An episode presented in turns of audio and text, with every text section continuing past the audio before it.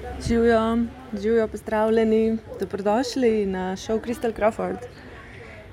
Ta teden smo v Vancouveru, čudovitem, čudovitem Vancouveru. Evo, pokazala vam bom moj razgled na mesto.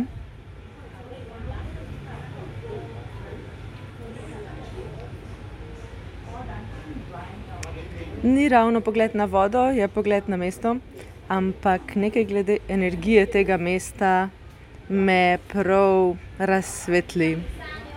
In zelo sem vznemirjena, navdušena nad temo tega tedna. In ko sem jo kreirala, je stvari vedno postanejo bolj jasne, ko jih kreiram. In ko sem si ogledovala, o čem bi rada ta teden govorila, sem imela v mislih, v soboto začenjam nove, novo vlečenje energije. In tisti, ki ste že nekaj časa v Access Consciousnessu, veste, kaj to je. Veliko facilitatorjev jih dela, je veliko govori o njih, marsikdo od vas se igra z njimi.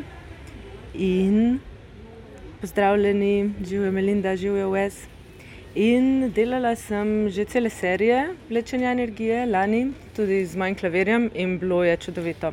Potem sem pa nehala, ker ko nekaj časa uporabljaš orodje, postaneš to orodje.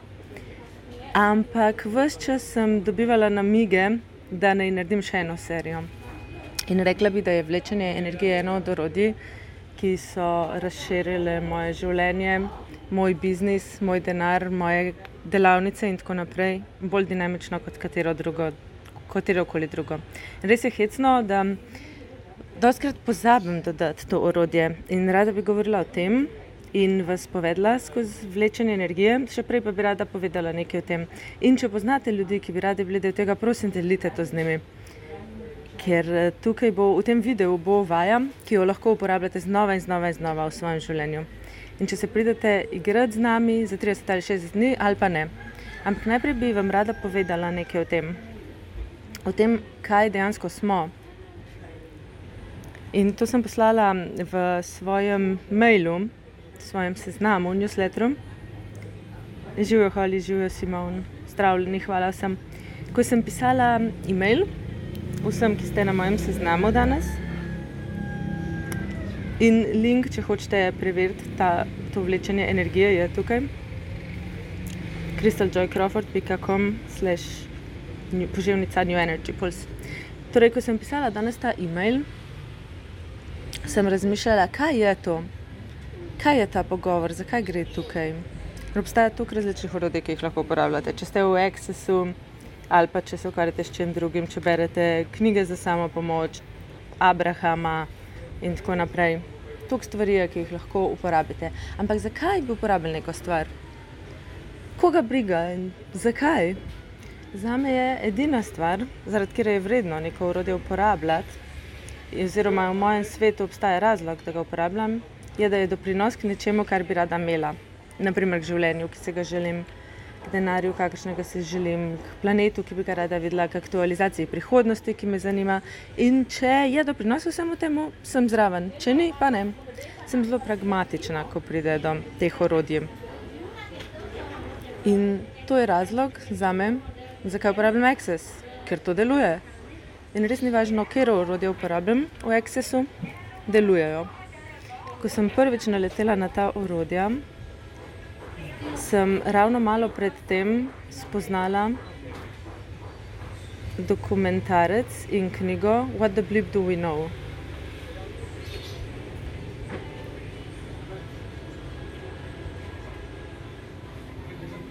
In ta knjiga, What the Bleep Do We Know, in dokumentarec, nekdo mi je povedal za njo, ne vem kako, in to sem si ogledala, in mi je bilo čest noro.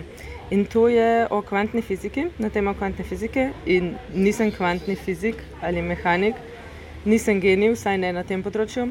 Ampak osnove kvantne fizike so to, da ko opazujemo molekulo, se spremeni. In ko jo opazujemo z določeno energijo, to vpliva na molekulo. Če si še niste pogledali eksperimenta z rižem na YouTubu, si oglejte to ali pa eksperiment z rastlinami. Ljudje delajo te eksperimente na različne načine. Eksperiment z rižem, živijo Kimberly, živijo Kenny, živijo Valentina.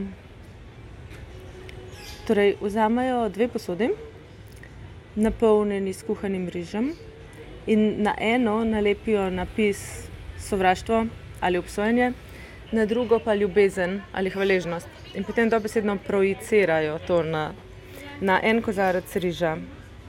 Sovraštvo, na drugega pa hvaležnost. In potem pustijo to 30 dni izven hladilnika.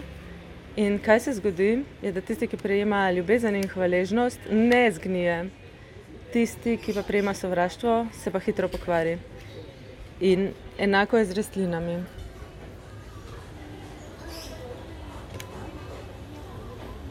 Enako je z rastlinami.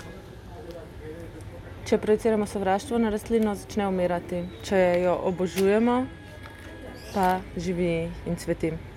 In to je pravzaprav kvantna fizika in obstaja ogromno razlogov, da to deluje.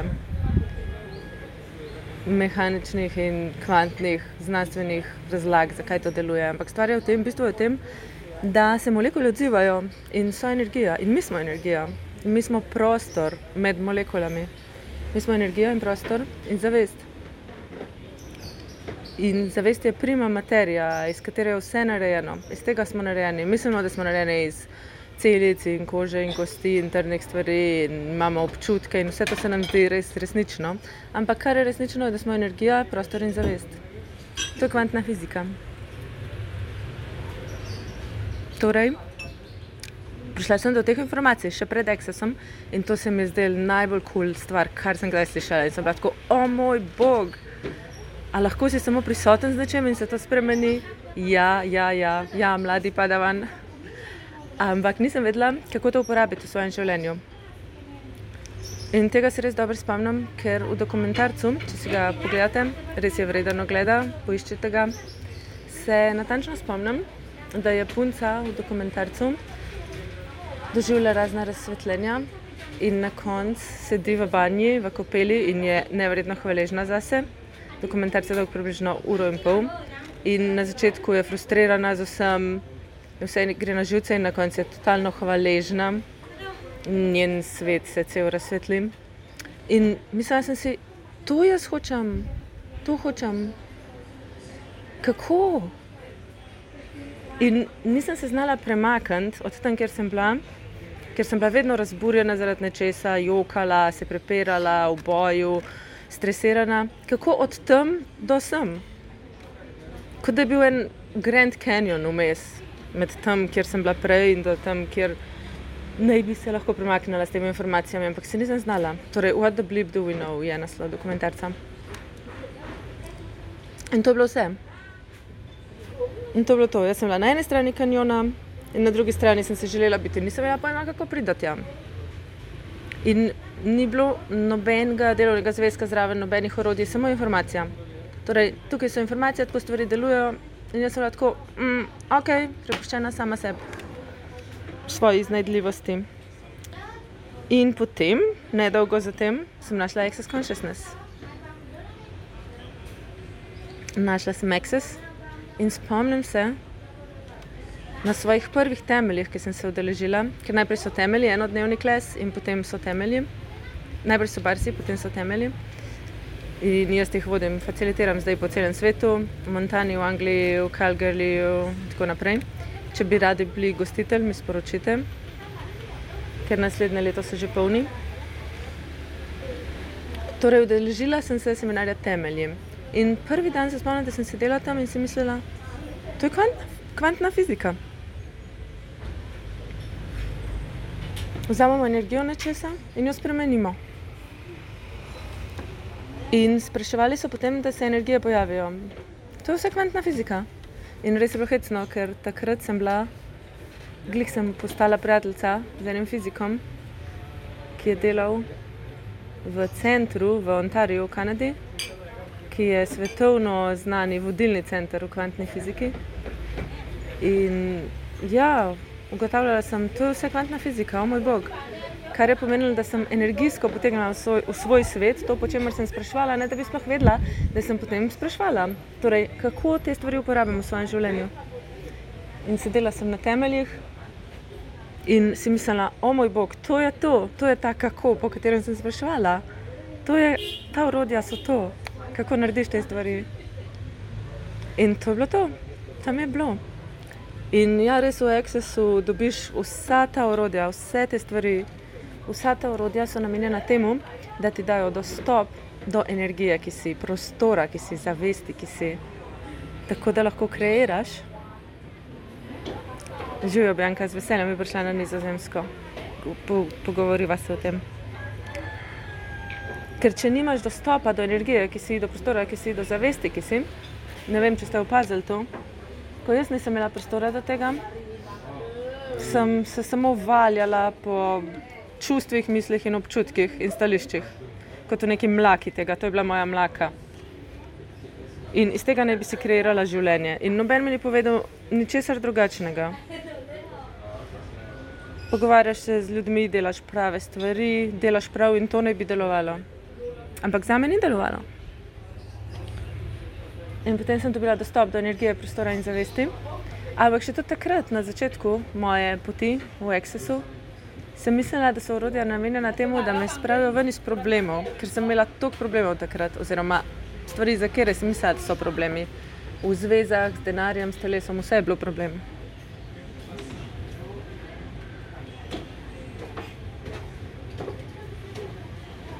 Če me želite gostiti, mi napišite privatno sporočilo in povezala vas bom z mojim timom. Torej, bila sem naučena, da sem tako delovala. Okay, zdaj sem se izgubila, kaj sem hotela povedati, ampak energija, prostor in zavest. Kaj hočem povedati z vsem tem? Živijo, Bjanka. Obožujem urodja iz ekstasa. Zanima me, kaj je razlika med komu to pripada in zanimiv pogled. Razlika je samo smer, iz katere pristopaš k neki stvari. Urodja Access Consciousnessa so tako, vsako od njih te spravi v isti prostor.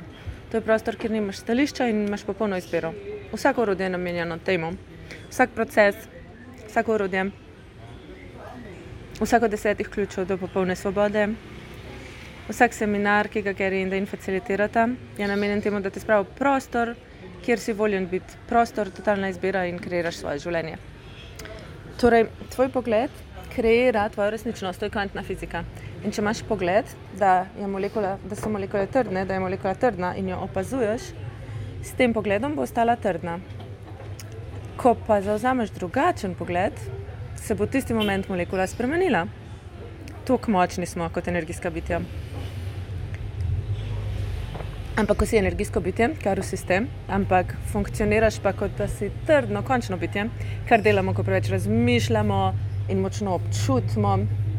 Ne govorimo o tem, kot telo joka, to je nekaj čist drugega, ampak govorimo o žalosti, jezi, besu, obžalovanju, krivdi, sramu in vseh teh intenzivnih stvarih, ki sploh niso resnične ko si tok noter v tem, to postane tvoja resničnost in ne moreš vedeti onkraj tega.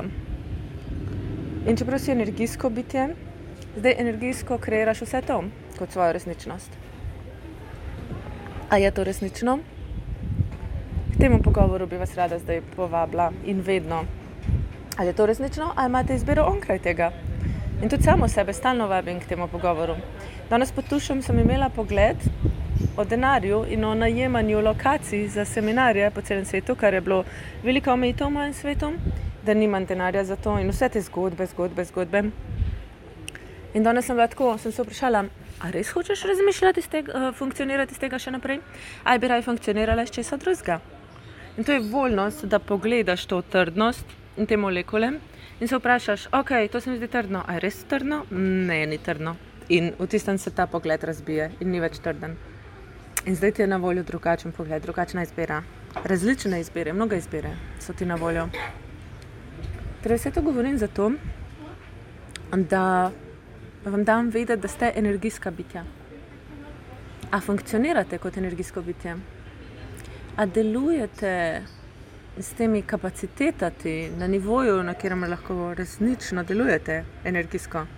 Vse, o čemer govorimo v Excesu, da imate super fucking zavedanje. Kaj če 99% vaših misli, če to in občutkov sploh ni vaših?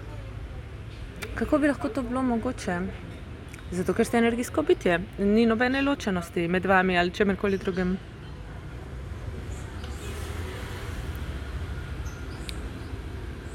ta luč, recimo, nobene luč, ločenosti ni med mano in njo, razen tisto, ki jo sami ustvarjamo. In če zavestim, da ni nobene ločenosti med lučjo in mano, potem sem lahko z njo prisotna energijsko in prejemam od nje energijsko. In zdaj sem položila roko na njo in moja roka začela utripati. In sem prisotna s tem, kar je resnično, in sem ozavestila to, ker vse je energija. Tako kot recimo vi, ko me gledate zdaj v živo in tisti, ki boste v prihodnje. In zdaj se bom potopila v vašo energijo in povlekla energijo od vseh vas.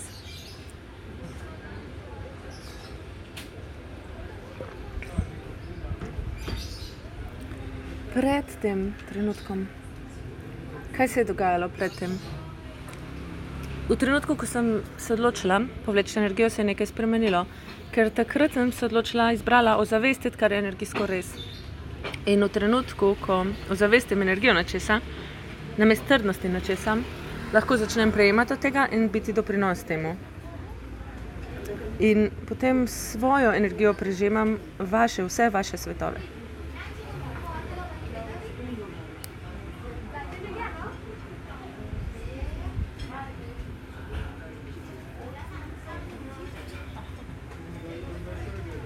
Tu je stvar glede energije, da je instantna, takojšnja, hitra in takoj kreira. In kar pride potem, je aktualizacija in institucija stvari, ki zdaj ste v svetu, tega, kar zdaj ste v svetu. In en način, na katerega lahko to naredite, je vlečenje energije. In takoj lahko kreirate nekaj naprimer drugačno povezanost med vami in mano, spuščanje vseh barijer, vse, kar je na poti, gre stran, stališča niso več relevantna, nič ni relevantno, razen energije. Naprimer ta kavč, na katerem sedim zdaj. Do tega trenutka sem samo sedela na kavču. Zdaj pa se bom potopila v energijo tega kavča, vstopila v njegovo energijo in vprašala potem, da se zmehča za moje telo, okrog mojega telesa in bom samo prisotna s tem. In v teh trenutkih, ko se tako potopite v energijo nečesa, vstopite v energijo nečesa in naprimer zdaj uporabljam kot primer trdne predmete, začnete prejemati od tega in hkrati podarjati temu. Takoj, v trenutku, ko postanete prisotni z nečem se zgodi ta molekularna skupnost. In veliko sem opazovala, kaj počnemo. Opazujem, kako hodimo naokrog. Dober primer, naprimer, včeraj sem bila na vlaku, priletela sem na letališče v Seattlu in um, se sedla v avto, oziroma v, v šatel, od letališča do najema avta nekaj minut. In ko sem vstopila v ta bus, sem bila tako sredi skupine ljudi s kočki in se ničesar nisem mogla oprijeti. Ampak nisem pomislila na to, da se nisem imela ničesar za oprijeti. In bila sem med vsemi temi ljudmi in vozili smo po vinkih in tako naprej. In to je bila postolovščina, v izbiri, postolovščina v prejemanju. Ker kar se je začelo dogajati, je, bila sem obkrožena z moškimi, kar je bilo fascinantno že samo po sebi. In vsi so se res zavedali, da se mi niso hoteli dotakniti, ker niso hoteli, da bi mi bilo neudobno ali pa da bi to izgledalo napačno, ampak hoteli so me podpirati. In bilo je res bizarno, In na tak način deluje ta svet. In dojela sem, koliko držimo nazaj sami sebe, svojo energijo, prostor in zavest. In čarobnost, ki v resnici smo, ker smo se odločili različne stvari, ker smo se odločili, da bi bilo to usiljivo do drugih ljudi in nočemo, da bi jim bilo neudobno, nočemo tega, nočemo onga in tako naprej. In v tistem trenutku sem začela prejemati, kakšna podpora so hoteli te moški biti za me. In kar sem zavračala do tistega trenutka, ker sem hotela stati med njimi čist sama. In potem sem si rekla, ah, kaj če bi zdaj spustila vse barijere in začela prejemati od njih. In med to petminutno vožnjo, ki je trajala kot ura, je moški za mano rekel: brez skrbi, sej vas pazimo. Še en je rekel: brez skrbi, so pazili na kočke, se mi nasmihali. In ja, bilo je zabavno. In v tistem trenutku je bilo na voljo toliko izbir, kako biti s tem. In začela sem več energijo od teh moških, da bi skreirala ta, to energijsko skupnost z njimi, da ne bi bilo tako čudno in neudobno, in da ne bi bilo te neudobne ločenosti, čudna situacija z nekim skupom tujcev. In to je kapaciteta, ki jo imam kot energijsko bitje. In tudi vi imate kapacitete kot energijska bitja, ki jih mogoče še niste izbrali. In v tistem trenutku sem imela popolno izbiro. Lahko bi bila v tisti situaciji in bi mi bilo popolnoma sram, kar sem na trenutke izbrala. Lahko bi se delala napačno, da nisem izbrala drugačnega prostora na avtobusu, ker bi se lahko nečesa oprijela. Halo, kako neumno. Kaj si pa razmišljala? Da si se tle postavila na sredino vseh teh moških. Lahko bi se totalno obsojala in to sem počela, kakšnih pet sekund. Potem pa sem se vprašala, kako se lahko zabavam, in potem je postalo smešno. Ampak to je bila druga izbira, ki sem jo imela na voljo in to je spet spremenilo energijo stvari. Torej, imamo te izbire na voljo vsak trenutek naših življenj, ko imate račune, ki pridajo, ko ni računov, ko prihaja denar, ko ne prihaja denar ko imate nore ljudi v svojem življenju in ko nimate norih ljudi v svojem življenju. Imate na voljo vse te izbire. In to je naša moč in kapaciteta nas kot energijskih biti. Vsaka izbira, ki jo naredite, spremeni energijo in skreira energijo na svetu, ki se potem aktualizira v nekaj. Vsaka izbira skreira mnoge možnosti. In tudi v situaciji, ki se zdi tako majhna kot to, kar sem naprimer te opisala, sem energijsko skreirala stvari, ki prej niso bile tam na voljo, preden sem bila tam. In ne bi mogel vsak v tej situaciji skreirati teh stvari, ker ne bi bil vsak voljen biti to, kar sem jaz bila voljna biti. Torej, kako uporabljate to kapaciteto, kako, kako je to kreirati svoje življenje in dodajati stvari v svoje življenje? Vlečenje energije v stvari, ki se še niso aktualizirale, zato gre pri vlečenju energije. Zaznate, kakšno bi radi, da bi bilo vaše življenje, vstopite v to energijsko. Lahko vstopite v energijo tega kavča, mene, tega, kakšen posel si želite, kakšno življenje si želite. Vaše življenje se zdaj mogoče prikazuje, kako želite, ali pa tudi ne. In mogoče imate ali pa nimate kognitivno razumevanje tega, kje stališča to kreirajo trenutno. In če poskušate ugotoviti, zakaj je to tako, se boste samo zapletli z neko zgodbo, ki si jo morate izmisliti na osnovi preteklosti, preteklih izkušenj. In to ni relevantno. Relevantno je, če ste voljni svojo, svoje kapacitete kreiranja še močneje uporabljati. In potegnete stvari v svoj svet, ki jih ne morete artikulirati. Vsaka stvar, ki sem jo potegnila v svoj, v svoj svet energijsko, se je pokazala še veliko boljše, kot bi si sploh lahko predstavljala. Access consciousness se je prikazal in zato nisem imela nobenih besed. To, kar nek stvari je, to je največja stvar, ki se jo spomnim. Stanovanje tudi sem potegnila v svoj svet v zadnjih štirih mesecih imela sem že zavedanje njega in sem ga potegnila v svoj svet. In ta povlek je skreiral to, da sem ga našla. Tudi to, da sem postala certificiran facilitator Accessa, nisem vedela, kako bom to naredila, ampak to sem povlekla v svoj svet. Povlekla sem delo s coachem, za katerega sploh nisem imela denarja, ampak vedela sem, da to moram imeti. Vse sem potegnila v svoj svet energijsko in seznam se še nadaljuje, nadaljuje, nadaljuje. Nisem kognitivno vedela, kako bom prišla do tega, samo vedela sem, da bom imela to. In to je moja kapaciteta kot energijsko bitje, ki je onkraj logike in marketinga in jebnih funelov in vseh teh stvari, ki vam govorijo, da jih rabite, da pridete do tega, kar si želite. Zato vlečenje energije. In to sem naredila kot delavnico oziroma kot tečaj za to, da bomo to delali vsak dan in da to izberemo vsak dan kot dnevno navado. Ampak to lahko izberete biti tudi vse čas, z vsem. In ko to povlečete v svojo zavest, zavedanje, se bo to pojavljalo vedno bolj, vsak dan, vsak dan v življenju.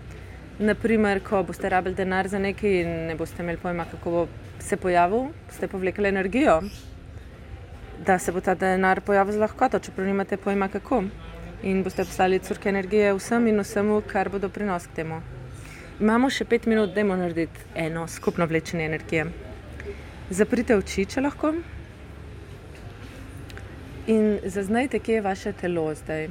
To ni nujno, ampak to je nekaj, kar dodam. Zaznajte, kje so vaše roke, kje je vaša zadnica, kje so vaše noge. Bodite res prisotni s telesom in s prostorom, v katerem se nahajate. In če se še nikoli niste igrali s tem, se razširite v prostor, v katerem ste.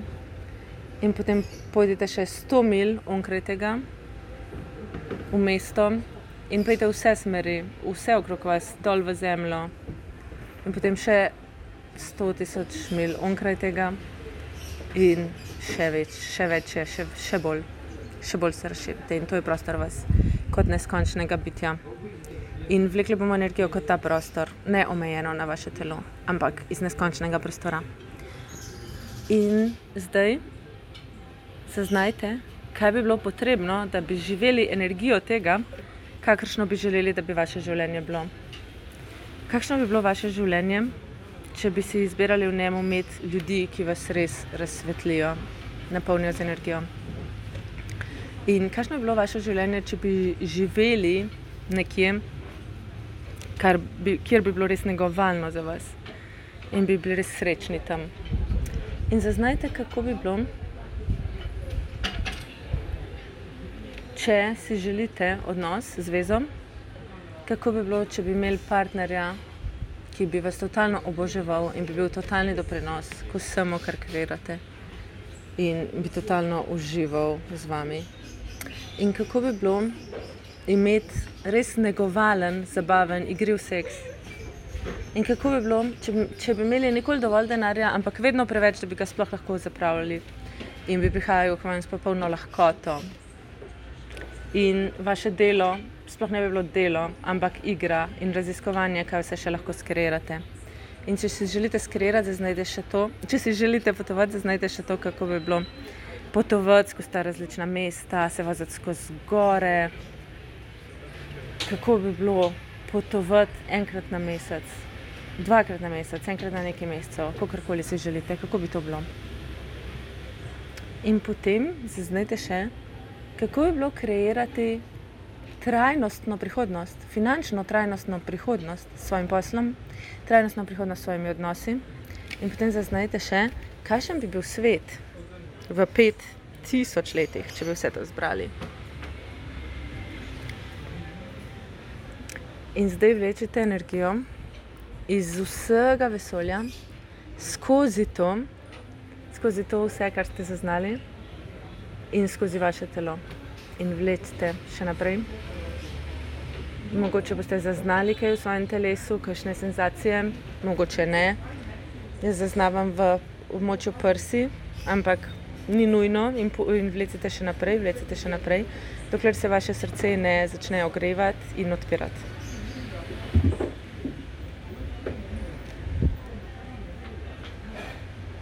In potem še obrnite ta tok energije in pošljete drobne crke energije k vsem osebam, ki vas iščejo, k vsem, ki bodo doprinos k temu, vsakmu bitju, osebi, molekuli, ki bodo doprinos za to, da bodo vedeli, kje vas najdejo. Da imajo energijsko sled, da vas lažje najdejo.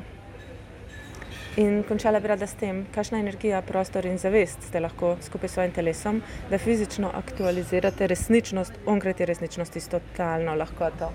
In vse, kar to onemogoča, kratko celion boste to uničili in razkritili, right wrong with bad but buckle nine shorts, boys and beyonds.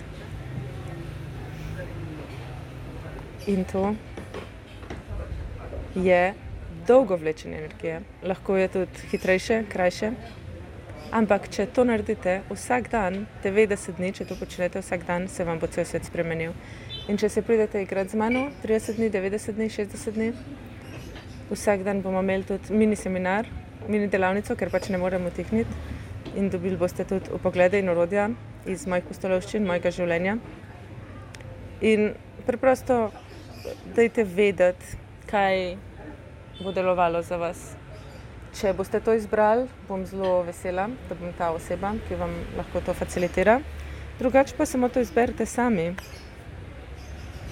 in podelite to z ljudmi, ki jim bodo prinos ta pogovor o tem, kako je biti energijsko bitje, ker tega pogovora trenutno v svetu ni ravno veliko in moja želja je, da je tega veliko več. Kakšen bi bil svet, če bi vsi začeli ozaveščati svoje kapacitete kot energijska bitja in jih uporabljati?